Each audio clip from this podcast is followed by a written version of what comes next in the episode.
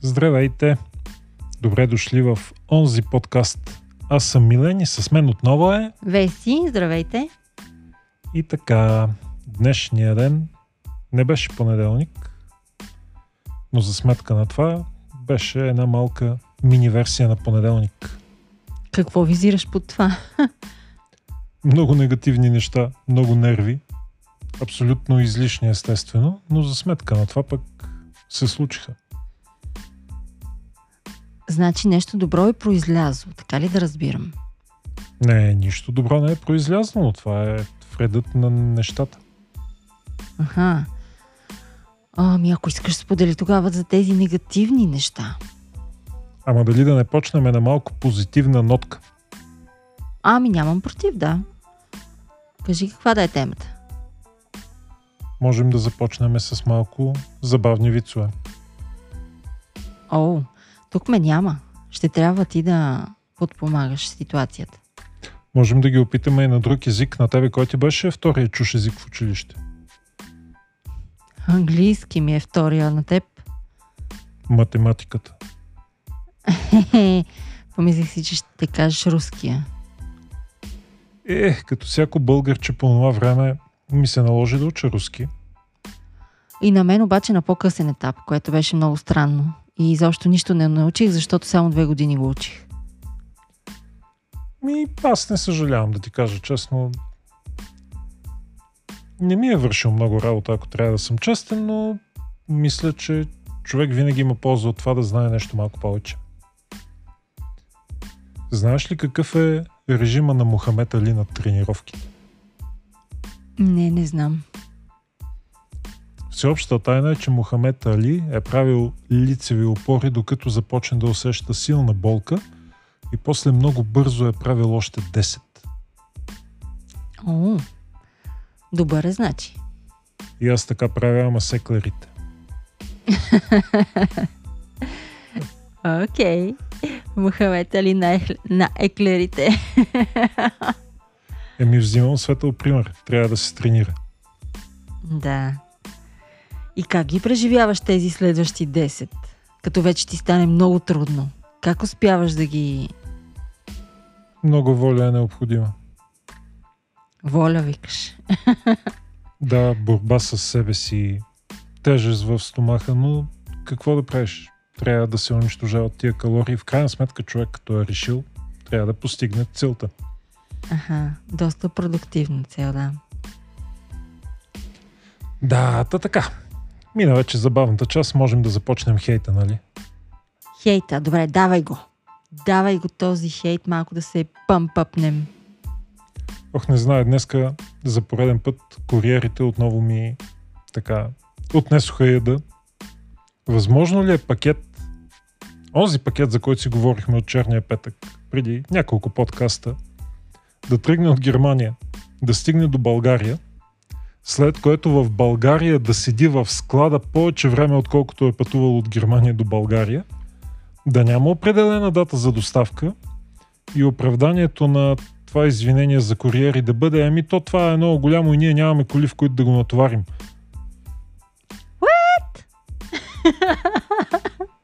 Странно, нали? Защо го натоварихте в Германия по дяволите, като е толкова голямо и тук не можете да го доставите? Да бяхте казали там онези юнаци да го изпратят с някой истински куриер, нали, а не псевдо като вас.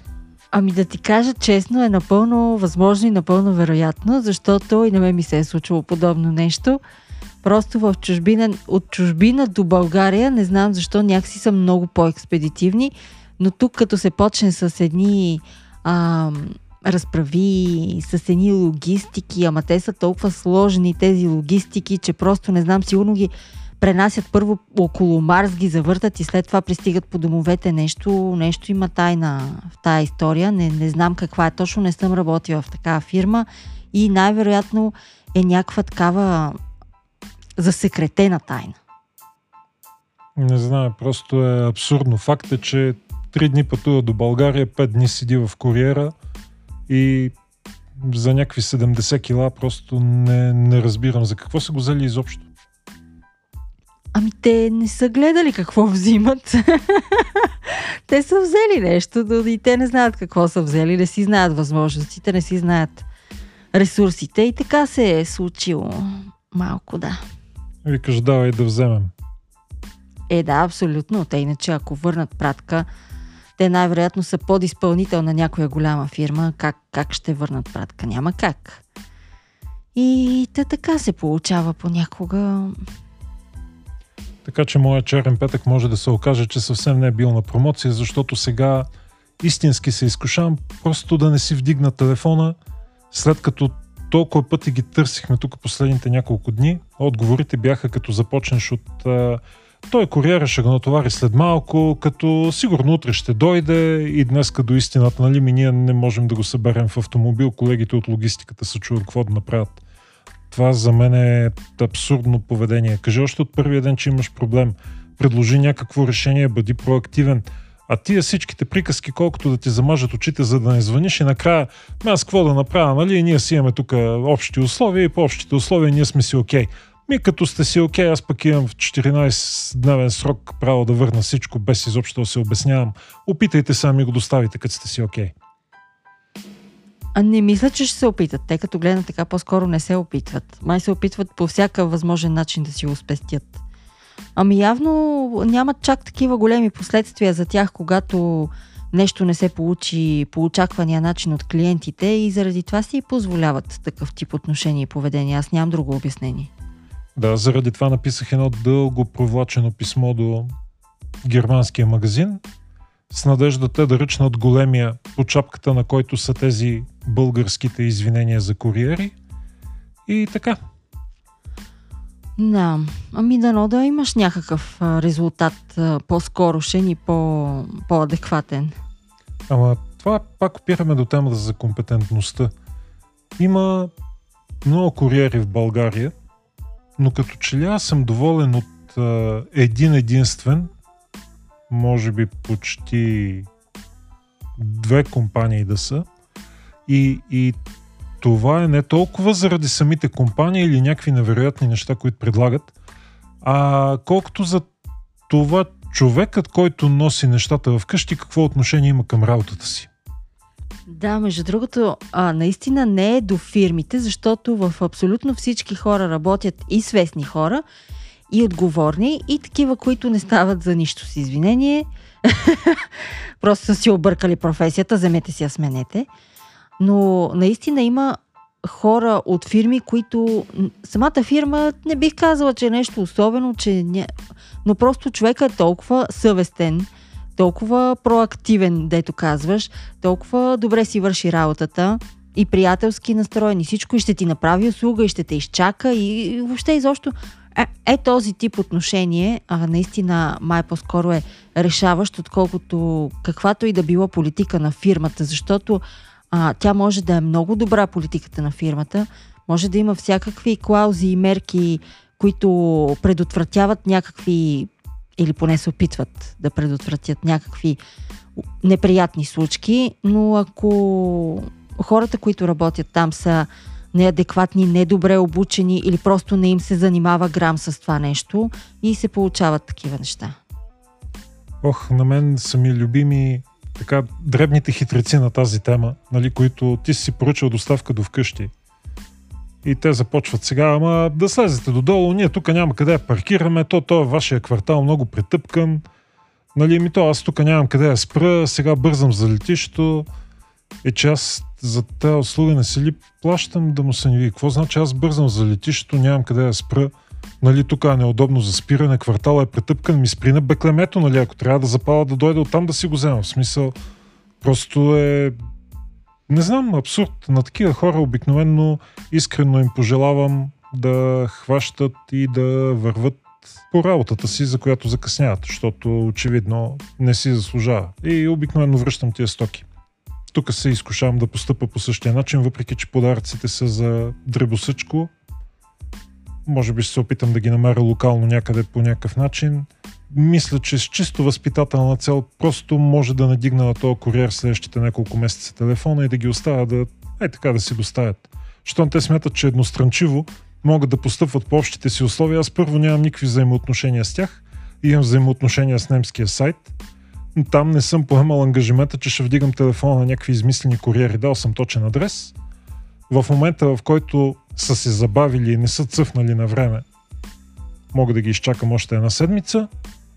Ако не цъфнат изобщо, от тук нататък забравям, че съществуват тия хора и почвам да си искам парите обратно. А те как ще се оправят, вече не е моя грижа. Да, това звучи така доста радикално, но може би наистина това е единствения вариант да ги научим как би трябвало да правят бизнеса си, как да го организират, а не постоянно всичко да е за сметка на клиентите. Сега аз разбирам, че понякога на тези хора им се събира много. Те работят в много тежки условия.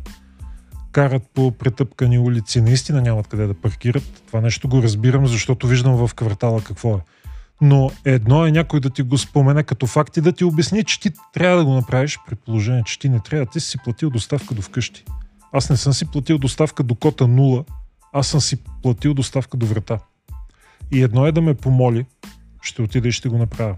Нали, като, както ти споменах за този куриер, който на мен лично ми е приятен. Той много пъти, когато ми е звънял, ако не ме е оцелвал, разбирал ме, идвал е по-късно, държал се винаги вижливо, усмихнато, колкото пъти ме е помолил да сложа, колкото пъти ме е помолил да сляза за нещо, аз съм слизал. Даже и въобще въпросително не съм му правил. Ама тези, които за първ път идват, вдигат телефона и започват с претенциите, нали, и то обяснението им аз закъснявам за летището, ми аз закъснявам за среща, закъснявам за работа, закъснявам за много други неща. Сега всеки си има своите проблеми. И аз не мога да поемам отговорност за неговите проблеми, както и не очаквам той да поеме отговорност за моите проблеми. Аз от него очаквам да се свърши работа дословно, за която съм си платил. Доставка до вкъщи, а тук да ми звънне на входната врата. Да, особено сега това се сещам, като работиш от вкъщи, нали, повечето, повечето от нас напоследък работим така от вкъщи, Та, тогава, да, вкъщи си си, обаче ти не можеш да прекъсваш работния процес по всяко едно време, поне не всеки може да си го позволи това нещо. Не можеш постоянно да си излизаш, когато си искаш от срещи и от колове или от някаква работа, която я вършиш в момента и е тайм сензитив. Няма как да спреш работата на, примерно, още няколко човека, с които работиш в екип, ами аз трябва да си посрещна тук куриерите, ама той, понеже не може да ми намери сега входа и трябва да го чакам половин час пред вратата, нали, някакви такива абсурдни неща. Смисъл, трябва, трябва когато е в работно време и куриерите знаят, че този човек си е отделил някакво време да седи вкъщи и да ги чака. Да не говорим, че пък има и такива случаи, че трябва да се прибереш от работа и да го чакаш, нали, ако не си си хоум офис. И още по-сложно. И тогава, като те вършат три дена да го чакаш този куриер, извинявай. Три дена е добър вариант. Ние тук чакаме пет. И сигурно ще чакаме още. Има още един по-тежък случай. Доставчиците на храна. Много обичам доставчик на храна, да ми звънне и да ми каже, е, аз съм тук на една улица и тук има спрели автомобили, вие къде точно се намирате?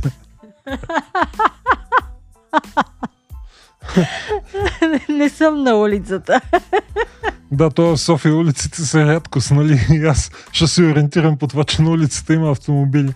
В смисъл, ми, имаш някаква поръчка до адрес, там Google Maps има, нали, има пинче отбелязано. Ох, и аз не знам как как толкова години не се научиха да ползват Google Maps тия хора?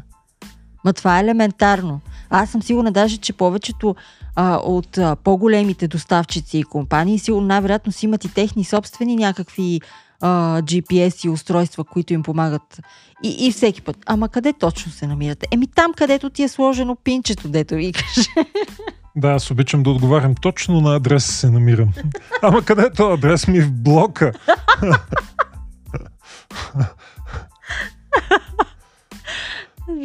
да, адресът е точно там.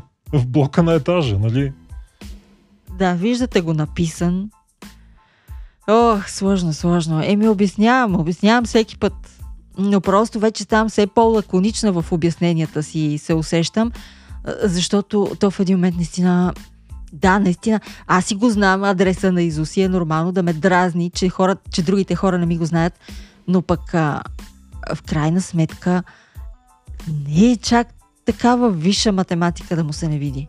Ама то не е необходимо да го знаят. То им го пише в съответните поръчки. Той трябва просто да го напише в Google Maps, ако не е сигурен къде е. И би трябвало, тръгвайки към тази поръчка, най-малкото да се ориентира в района за какво става на въпрос. Или ако не знае за какво става на въпрос, да стигне до района и тогава да погледне. Но то е по-лесно да звъннеш от някъде и да кажеш, ма то тук си, ама то аз не виждам никакъв ход, тук до булчинските рокли съм. Какви булчински рокли, е, брат, че аз нали, отдавна не съм си купувал роклия, например, никога в този живот. И, и, и ще знам къде има булчински рокли някъде тук из квартала. Да, да, като почна да, да, да дават някакви такива ориентири, просто падам. Еми аз не си не мога да знам всяка една табелка тук в квартала, какво пише на нея и къде точно се намира. Да, да, на, на улицата съм, до, до един спрял автомобил съм. Леле, леле. Много ги нахейтихме. Дай да ги, дай да ги пускаме по парзалката, че много ги нахейтихме, ама пък поне си изкарахме ядовете и нервите. Да, много негативни емоции на тема, на тема доставчици днес. Сега, първо, само да уточня. Това ни е експириенса, нали така, преживяването с определени компании и хора. Далече не казваме, че всички са такива. Както ви казах, имаме си любим куриер, който да е жив и здрав. Дано всички да са такива като него, винаги усмихнат, винаги с добра дума, винаги с разбиране. Много живот и здраве му желая на този човечец и това е за мен е образа на професионалния куриер. Човек, който винаги, като го видиш, няма да ти натежи, че си го видял. И ще направи всичко възможно да се свърши работа по най-добрия възможен и за него и за тебе начин.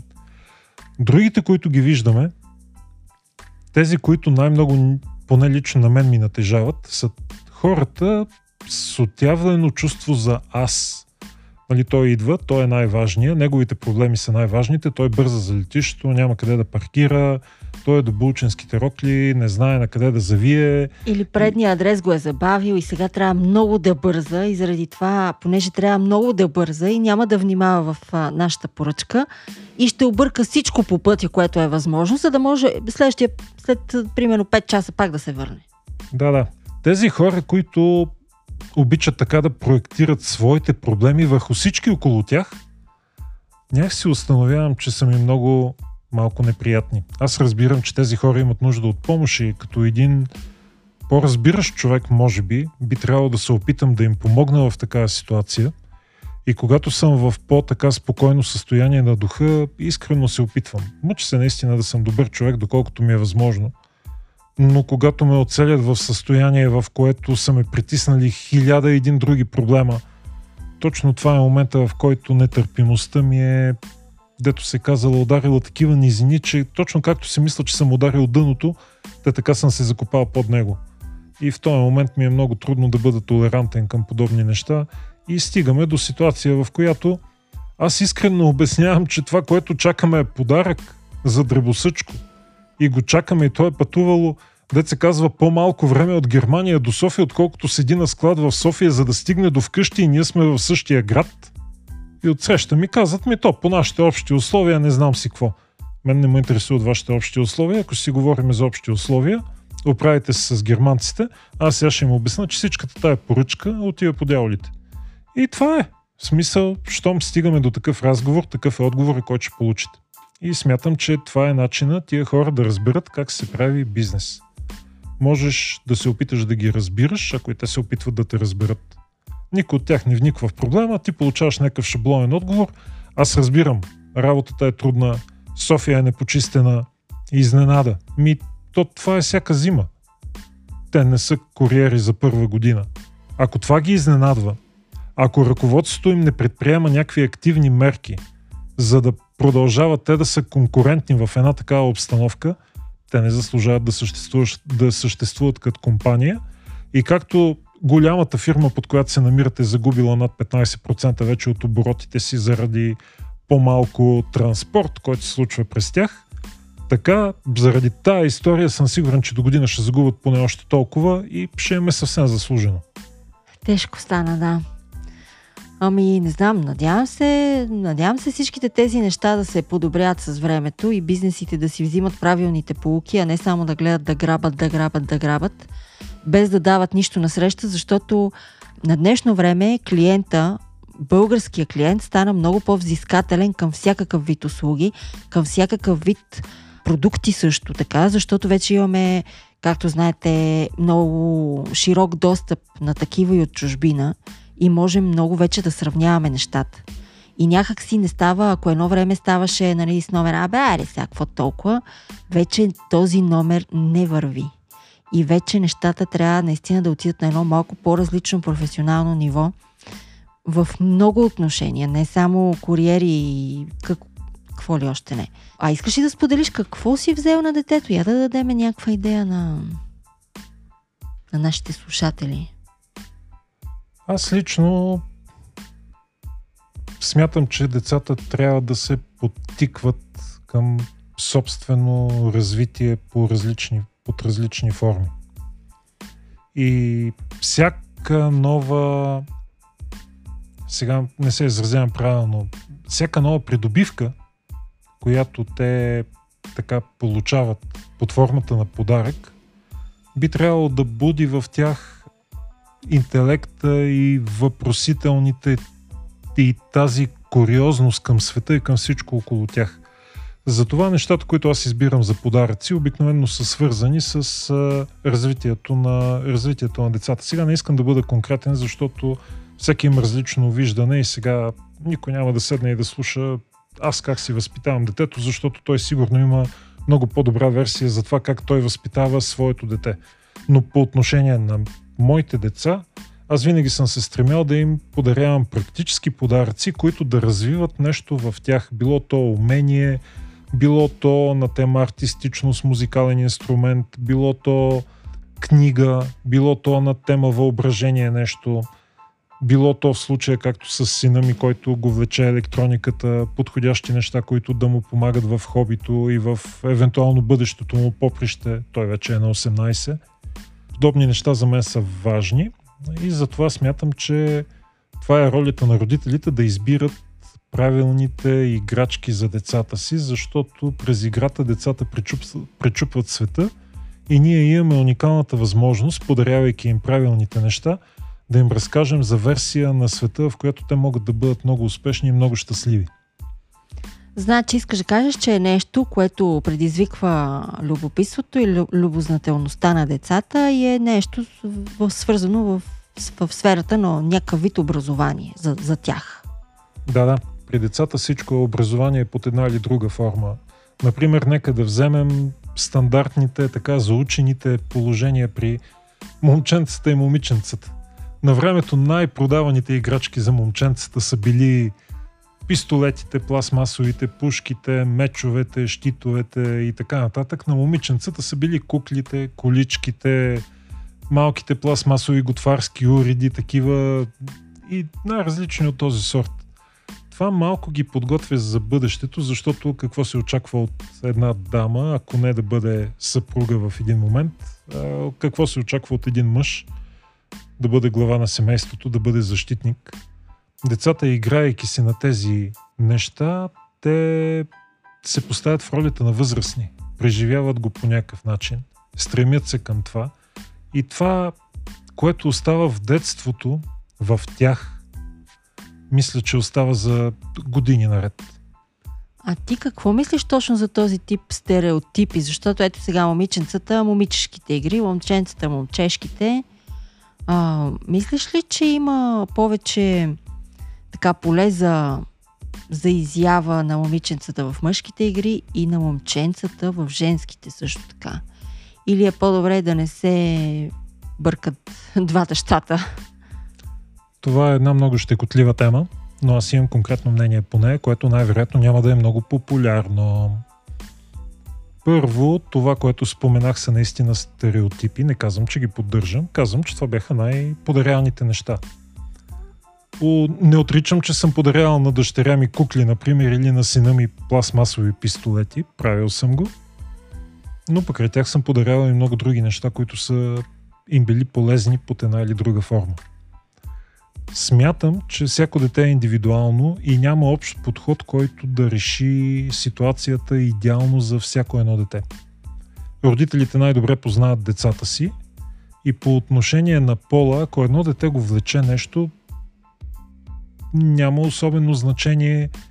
Сега, момче, ако иска да си играе с кукли, ако това е общо приетото около него и той го намира за интересно, защо да не го прави? Той на тази детска възраст има достатъчно време за да погледне и да види примера на родителите, да се ориентира. И ако той изпитва, както се казва, куриозност на тая тема, защо не? Това не винаги е лошо. Даже имаше един такъв вид, че Иванчо като много малък много често си играеше с кукли и когато порасна често се събуждаше между колешки. Да. Да, той като малък си е играл с кукли, като голям продължава да си играе с живи кукли. Така че факта, че едно момченце си играе с кукли, не мисля, че означава нещо различно от това, че момченцето има интерес на тази тема. Ние, родителите, сме тук за да подкрепяме децата си в изборите, които правят. Сина ми е много по-голям от дъщеря ми. И с сина ми аз направих много грешки, бидейки така млад родител. Те ме научиха на някои неща.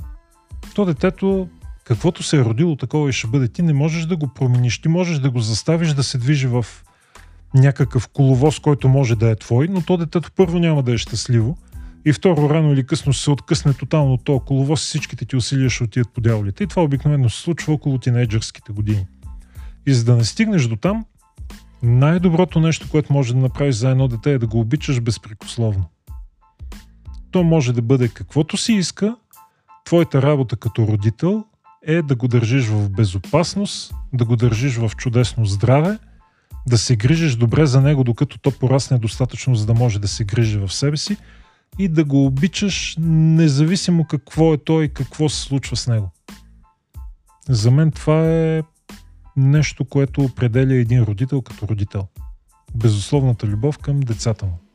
Детето може да е право, криво, може да е всякво. Ти трябва да го обичаш, ти си негов родител. Абсолютно съм съгласна тук с теб, че първо трябва да се съобразяваме с индивидуалността на децата и не да им налагаме каквито и да било стереотипи. И ако излизат чак толкова много от стереотипа, че нас това нещо да ни притеснява, по-скоро трябва да се вгледаме в себе си и да видим къде ни е бъга на нас. Защо пък чак толкова много това нещо ни притеснява? И също така без безусловната любов, тя е просто задължително нещо, за да може едно дете да израсне ценен, а, пълноценен и, и цялостен, а, цялостен, цялостна личност. Много е важно едно дете да бъде обичано. Истински обичано. Няма нищо по-важно от това едно дете да бъде истински обичано от родителите си и прието такова каквото е. Да, ох какъв хубав край на нашия днешен епизод. Да. Положителен бих казал. Да. Няма нужда да ви го пожелаваме. Ние знаеме, че го правите. Обичайте си децата, обичайте си мъжете, жените и всички останали членове на семействата и бъдете здрави. Да, да. Накратко обичайте се, пък ще видим. Кое ще видим? Видин. Видин. Защото съм невидим ли? да. Определено, това не ми се получи. Да, обичайте се, бъдете живи и здрави.